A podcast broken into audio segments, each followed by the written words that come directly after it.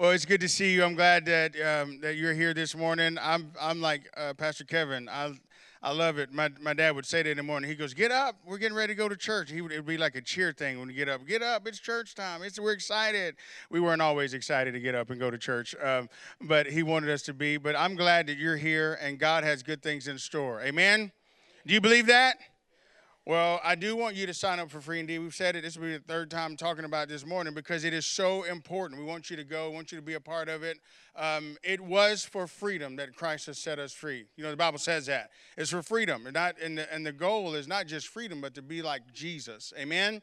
And so I don't know if there's things that I, I do know. There's things that hold us back. So I want I want you to come out of whatever that is, so you can walk in the freedom that Christ has paid for. Amen.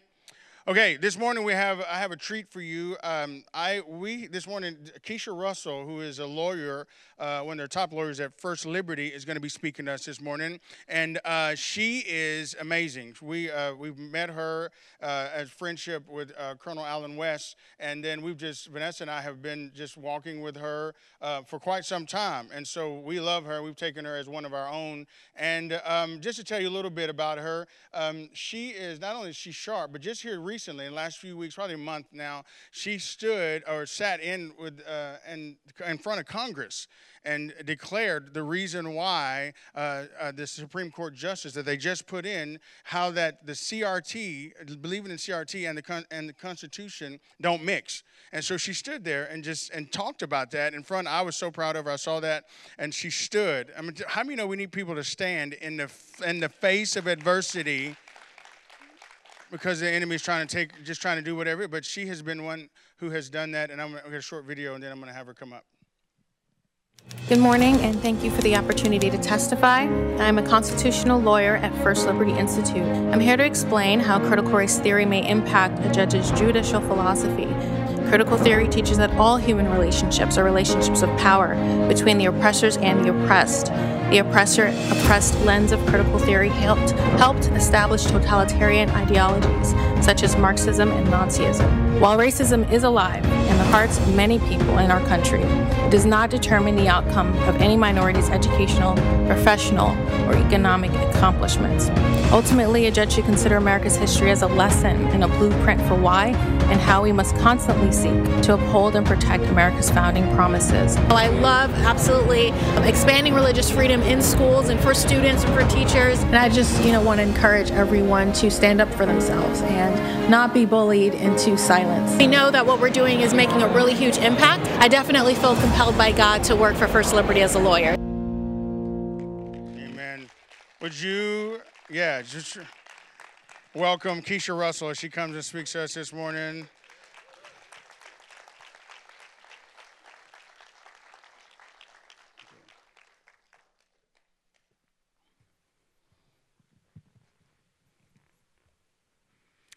I'm not sure those steps are made for stilettos. I recommend an, an, elevator or something. But um, I've never seen that video, so I'm I'm touched that you guys would make like a video for me. That's really sweet. Um, so, like Pastor Chris said, I work for First Liberty Institute, and I think that you've heard from my leader our fearless leader, our passionate leader, Kelly Shackelford. And um, I am so honored to work with him. He's such an amazing man of God and um, has led us to do some really, really amazing things at First Liberty. So, my assignment here today really is to tell you about a war going on for religious freedom in our country and some of the stories about us representing pastors and churches and rabbis and synagogues and students and teachers and coaches and all kinds of people all throughout the nation. And the second part of my assignment is to tell you how I arrived at First Liberty Institute, to tell you my story, to share my testimony, which is where I will begin. And so I did not grow up in a Christian household. I was saved somewhat miraculously. I went on a college tour at 17. And I went on a college tour with the Salvation Army. And unbeknownst to me, the Salvation Army is a church. I did not know that when I went. And so they had these services uh, every night, and it, the tour was about 10 days. And I was saved on the third day of that tour, is very symbolic, right?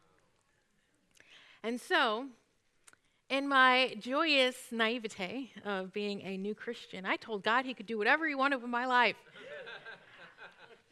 there was a particular scripture that really stood out, I think, at that point, and it was Isaiah 6 8, where the prophet says, Then I heard the voice of the Lord saying, Whom shall I send, and who will go for us? And I said, Here I am, send me. And I said to God, You can do that. You can send me wherever, you know, and I'll go. And so I thought God was going to send me to some remote part of the world in some village. I would have to give up all my possessions. Isn't that what you think when you're like a Christian? You think like God's going to like do something like that. You're going to end up in some hut or something in the middle of Africa preaching. And I actually did do some missions, but ultimately God had a very different path in store for me. And I ended up first on a domestic mission field in an elementary school classroom in Atlanta Public Schools. Now, God asked me to teach. I can tell you that I wasn't excited about it because at the time I wasn't really that fond of children. I had babysat for pretty much the majority of my teenage years in my life, and frankly, I thought children were uncivilized. And I really didn't want to work with him. But I said, All right, God, I'm willing. All right, I'll go. And by this time, you're kicking yourself for the promise that you previously made, right? About saying, You can send me, I'll go. And so not only was I assigned to elementary school students, fourth and fifth graders, but I was assigned to special education elementary school students, to students that had ADHD, but also emotional behavioral disorders and oppositional defiance disorder, and kids that had been kicked out of the general education classroom because of their behavior. So not only did I have to teach kids, I had to teach bad kids. I was like, God, what is this? But those kids ended up being transformative in my life. And ended up being some of the most amazing students and children I still have ever met in my life. And so I learned a lot of lessons teaching. But one of those was how to be used by God as an instrument, how to allow God to use me to impact someone else's life. Most of the kids that I taught who were in fourth and fifth grade, as I said, couldn't read. So they were 10 years old and had passed from grade to grade and still couldn't read. And I don't know if you know this, but by the time a, a child is in the third grade, if they don't pass those reading tests, by 18, you know who to build a jail cell for. Those kids almost always end up in prison. And so their paths are set if they don't learn that skill. And many of the students that I taught who are diagnosed with those kinds of disorders never do learn that skill. They never do learn to read. And so most of them end up in prison by the time they're 18. And so God told me, I want you to free them and I want you to take them on a different trajectory, completely change the path of their life. And He did that in many ways. And one of those stories I'll tell you, which is very subtle but taught me a lot of lessons. So, I'm the kind of person who, at that point in time, was very structured. Things had to be a certain way. And I'm in the middle of this lesson, we're about to transition, and one of the students comes up to me and they show me their paper. They say, Look, Miss Russell, look what I did. And I said, That's nice, dear. We're supposed to be in a lesson now. Have a seat. Have a seat. And he did this. And he went and sat down. And the Holy Spirit convicted me and said, I need you to love these kids. I need you to be excited for them. And it was one of the first lessons that I learned about why your emotions do not have to dictate your reaction. How you can still give someone a godly reaction and give them the reaction that God wants you to give them, despite what you may feel. And at the time, you know, I was very irritated with the administrative part of teaching. How many teachers are in here? How many educators? Okay, so you guys know that it's not the little people that are the problem, right? It's the big people, right? when you're teaching. And so that was really the issue that I was that, that I was going through at the time, which is the reason why he got that reaction out of me. But God really taught me I want you to give them the reaction that they need. So you're just going to have to put your emotions to the side. And I still use that, obviously, that lesson to this day. The other one I learned is that even though you feel inadequate for something, for an assignment, that's actually the time when God wants to use you the most. And that's when you can learn the most because I felt completely inadequate for this assignment to teach these children when I had no plans of being an educator. I was a first year teacher and I was teaching this type of classroom.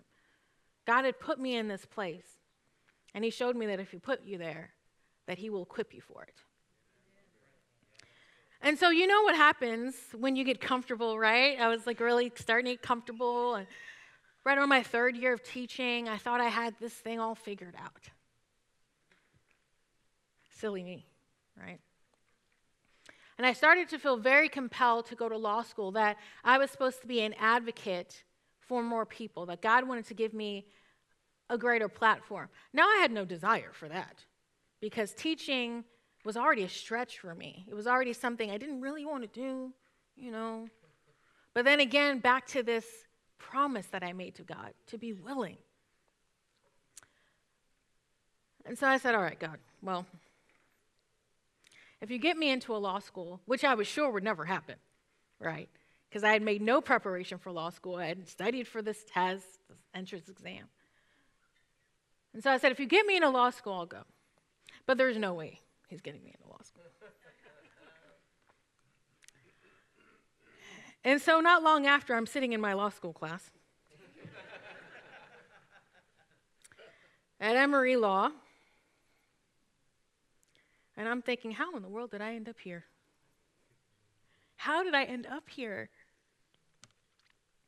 But one of the reasons why God wanted me to go to Emory Law was because Emory has a center for the study of law and religion. It's one of the few law schools in the country that has a program like that. And so while I believe that God was sending me to law school, perhaps to do more education law, you know, we have these expectations, which are almost always wrong when you're dealing with God. God had something very different in mind.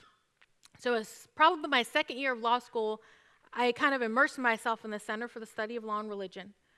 And a man by the name of Mark Goldfeder kind of took me under his wing and started coaching me and mentoring me in this area of law, which I didn't even know existed when I said yes to go to law school. I didn't even know the job that I have now existed when I went to law school. And so during that time, we, me and the small team that we had, we took some small cases and we ended up doing a lot of really amazing things, including doing research for the United Nations, writing about Israel. Um, so I went all the way from a special education classroom to doing research presented at the United Nations. And that's in the third year of law school by this point. So then we're at about April 2017 now, and I'm about to graduate. And because of all the work I'd been doing in religious liberty and with this particular professor, I had been offered a lot of jobs jobs with the federal government, private sector, offered a lot of money. And God said no to each one of those opportunities. He wouldn't allow me to take any of them, which, as you can imagine, was irritating. Because I thought for sure, well, here's my reward now. I mean, make him a lawyer, I can make all this money. I mean, that's why we're doing this, right? No, that's not why we were doing it. And so, about three weeks before graduation, I got a call from a very bright and cheery woman in Texas whose name was, uh, well, I won't tell you her name, so you can't look her up. But she worked for First Liberty, and she said, Hey, we got your application, and we know you want to work for our summer internship program. And I'm thinking, application? I didn't apply to work for any place in Texas. Why would I do that? She said, No, no, we, we, we've got your application. And, you know, we said, you, you said you went to work for our summer internship program. I'm thinking, I don't remember doing this. And so eventually they offered me a summer internship. And they told me, Look, we can only offer you a summer internship. We're paying you this much money. And we are not going to give you a job after the summer internship. Why? Because we don't hire new grads. And you're new. You need about three to five years of experience to work for First Liberty, and you don't have that. So don't expect a job. And God said yes to this job. not the federal government jobs, not the private sector jobs, the ones paying all this money. He said yes to this uncertain job in Texas. of all places. I had never been to Texas, so I can assure you I know better now. But then I did not. And so I was in a place of transition, another transition, another risky transition. And I was not excited. And at the time, I was going through a lot of really hard things. The moment I started that internship, I was studying full time for the bar exam and working full time. So that means my days were 10 to 12 hours long. A week before I took the bar exam, my mentor died. I watched her die. She died of cancer. And then two months later, a friend from law school committed suicide. A week or two later, we got the bar exam results, and I found out I passed.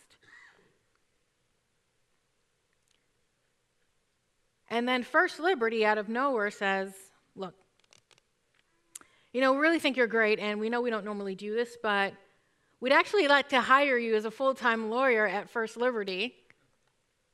And so, in the middle of all this turmoil and grief, there's also these great things happening at the same time. And so by October 2017, I'm in this place, this dichotomy inside, right? You pass the bar exam, you've got a job, but then you're grieving and you have to leave Atlanta and your friends and your family. And right before I left, a close family member who was only 19 also died of a blood clot in her lungs. So, in the space of about five months, three people in my life died. And so November 2017 comes, and I'm driving to Texas to move there full time. And I am just weeping and upset. And I can tell you that I 20 was saturated with my tears. But on one end, I was, my flesh was resistant and grieving and scared to death to go to the state where I knew no one, had no friends, and no family. But at the same time, I could feel that my spirit was excited and hopeful and knew that if God was putting me through all this just to move me to this place, that He had something special that He was going to do. And so these two conditions were at work in me at that time, conflicted.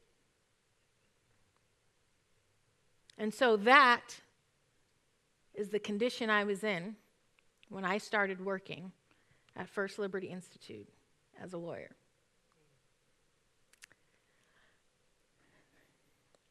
So, one of my first cases, how many of you guys know that God doesn't waste anything in your life?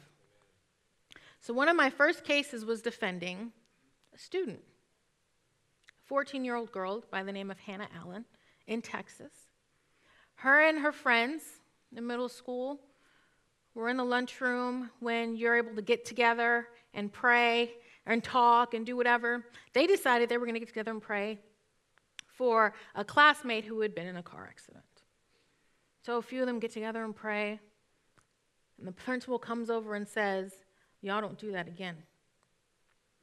And upon examining why the principal had said that, it was determined that he didn't think anyone should see them when they prayed. And if they wanted to pray, they needed to go outside or on the stage behind the curtain or away from the eyesight of the other students. And so Hannah, at 14, thought this was wrong and thought she should stand up for herself. And so they called us. And we wrote a letter to the school, did a little press. You'll be surprised at how sobering Fox News can be for a school district. And so they allowed her and her friends to pray. And eventually, we asked Hannah to come and speak at one of our events. And someone in particular saw Hannah Allen and wanted to tell her story. And that someone was President Donald Trump. And so Hannah Allen, at 15 by this point, was invited to go to the White House. Now, I don't know about you guys, but I wasn't this cool at 15.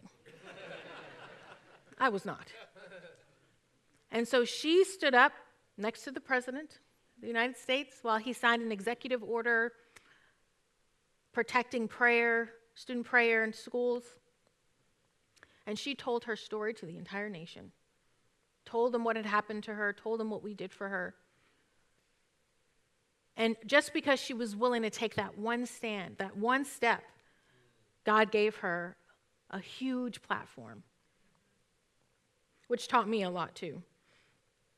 Even though, like I said, at, at 15, I don't know if I would have been able to do that. And Hannah was painfully shy. So this was completely contradictory to her own feelings and her own emotions, right? But she did it anyway. She was willing. Now, after you sort of publicly out your school district about something like that, as you can imagine, they are not going to take it well. And they did not. And so, only a couple weeks later, Hannah Allen's sitting in class, and the teachers start passing out this letter to all the kids. The superintendent had written a letter to all the students and parents in the district and passed it out while Hannah was sitting in class, basically saying that she was a liar. And she was publicly ridiculed and ostracized and Really, what was going on there is a bullying effect, right?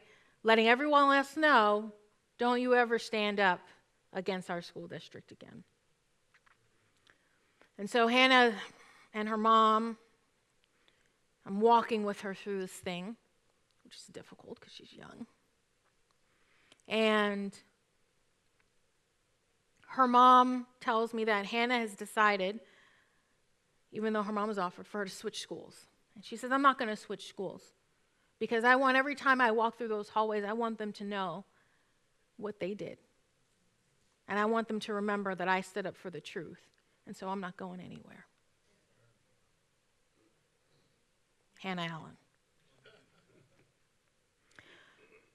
Two other clients I'll tell you about very quickly. Um, Gail Blair, who is a blind woman who while many of us would make excuses about why we cannot be used because we do not have sight. She used it as an opportunity to walk to the park, which is right across the street from her home, and start preaching and evangelizing and passing out the Gospel of John to people as they come. And the government banned her from the park and told her she couldn't do that anymore. And so we were able to help her and get her back in the park after many months of not being able to do it. And so she's still there. And from what I hear, one of the government officials who was most against her is now attending her church. yeah. And finally, I'll tell you about Coach Kennedy. Coach Kennedy. So we've been fighting Coach Kennedy's case for seven years. I was in law school when my firm picked up Coach Kennedy's case. Now, Coach Kennedy a high, was a high school football coach in Bremerton, Washington State, right? And coach, after the football games, he would go out to the 50 yard line and say a prayer, take a knee, take his own little private silent prayer. And did it for a few years. Occasionally, people would join him, sometimes they wouldn't. And the school district banned him from doing it and eventually fired him. And so we had to sue and really didn't think, from what I understand, this was going to go this far. We thought we'd be able to work this out. Seven years later, seven years later, Coach Kennedy is still fighting and in litigation. But tomorrow, the U.S. Supreme Court will hear Coach Kennedy's case. And Coach Kennedy has an opportunity to set a legal standard for people all over the country because, of, because he was willing, because he was willing to take a stand, even though it cost him his livelihood, his job, money, everything. And it has cost them that for seven years. Being willing requires courage, obviously, requires taking a risk, even though life is risky.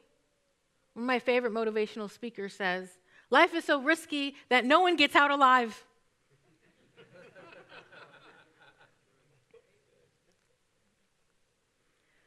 And God has taken even First Liberty to the next level and asked us to take even bigger risks and be even more courageous. And one of the ways in which He's done that is to ask us to vet judges. Why, why are judges, judges important? Well, do you know that North Korea has a constitution that says you have freedom of religion and free speech? Did you know that? Well, they do. But a constitution means nothing if nobody enforces it. Right? Doesn't mean anything if the government pretends it doesn't exist. So that's why judges matter. Because if we have judges that are not going to uphold those standards, then we won't have them anymore. And so we started vetting judges. And we started this during the Trump administration and would look at their opinions and we would read everything. And we would send our reports out. And we didn't approve of, we were bipartisan. We didn't approve of every judge of every potential pick. We would look at the judge's opinions and we would decide is this judge going to uphold the Constitution? And so that's what we did in this last cycle. When Joe Biden decided to nominate Judge Jackson to the bench, and I was asked to go and talk about her views. Now, we opposed her for more reasons than just critical race theory. But that was what I was asked to talk about. Now I knew the backlash that was going to come, but I still wasn't ready. How many of you know you can be prepared for something and know it's coming but still not be ready for it? Yeah. I've heard some of you tell me that that's true about marriage, but.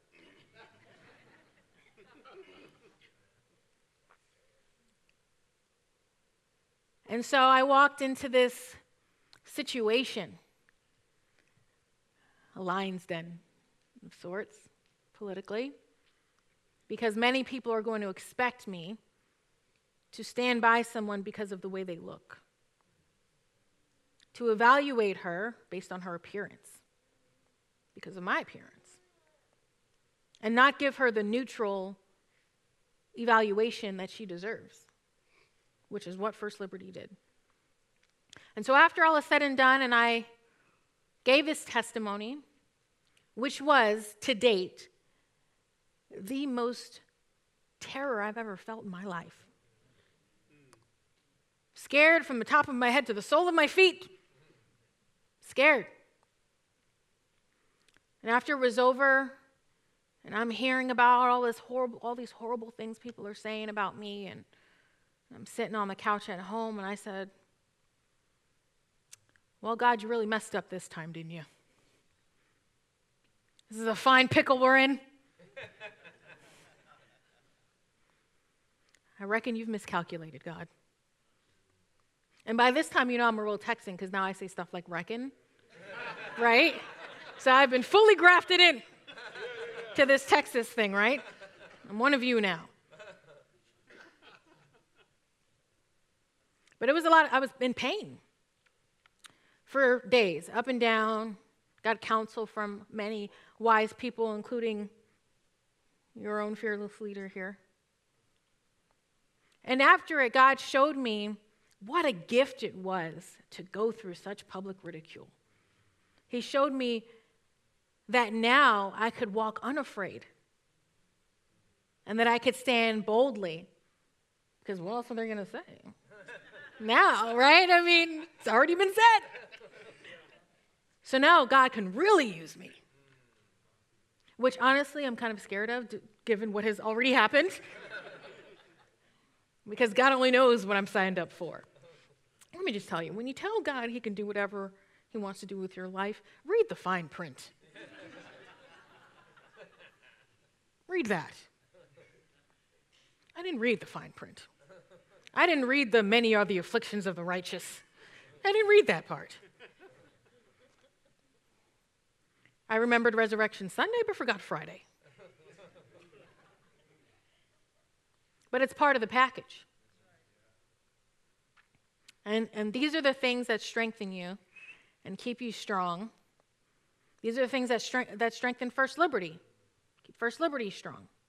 One of the most amazing things about our organization is that we're able to keep the road clear for the gospel. And we do that for every single one of our clients, including Coach Kennedy, whose case we've been fighting for seven years, for free. They have never paid a dime for our services because our God blesses us with these generous donors who help us provide that kind of legal service to our clients.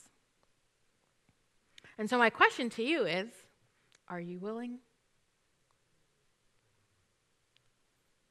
Well, we'll find out. Because I can guarantee you, God is going to give you an opportunity to show Him if you're willing.